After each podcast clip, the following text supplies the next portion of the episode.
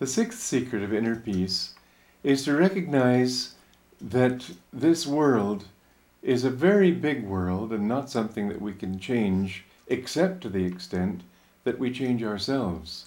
Most people feel that they've got a responsibility to change everybody else, but not themselves, as if they themselves were perfect. Well, any impact that you can have on others will depend entirely on uh, the kind of energy you put out, which brings it still back to yourself. You can't change the world, but you can change yourself. So try to become peaceful, and don't think that peace requires that you uh, solve all the problems of the world.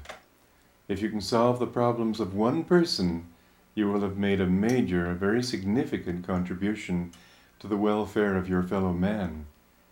So I don't mean don't try to do good things in this world. We need to do things for others because it helps us if for no other reason.